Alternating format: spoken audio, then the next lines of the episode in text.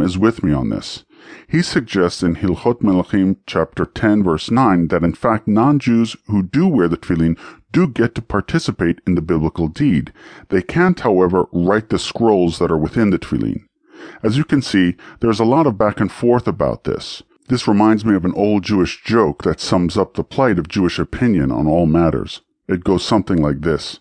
Ask two Jews, get three opinions. Alright, that was a lot to discuss, but before we close this chapter, I would like to give my opinion as to why women and non-Jews should wear tefillin during rituals. First of all, the whole notion that women are not clean is ridiculous and is considered to be a throwback from patriarchal time.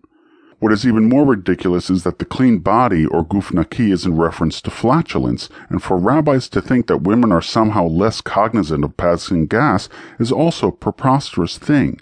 Just on that issue alone, the prohibition, or at least the unacceptability of women wearing tefillin should be completely and utterly discounted.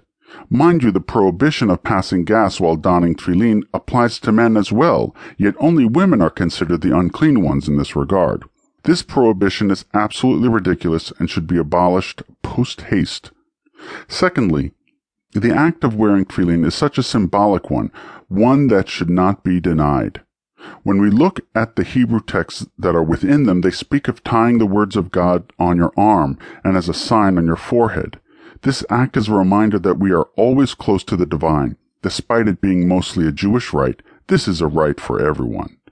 When you read the passages, what they are saying is that we must all remember the miracles that the divine has bestowed upon us. For Jews, it is the exodus from Egypt, a liberation they prayed for generations.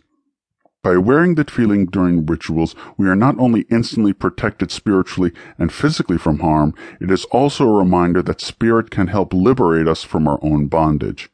As the Hebrews needed to work to gain freedom, they did so with the divine at their backs.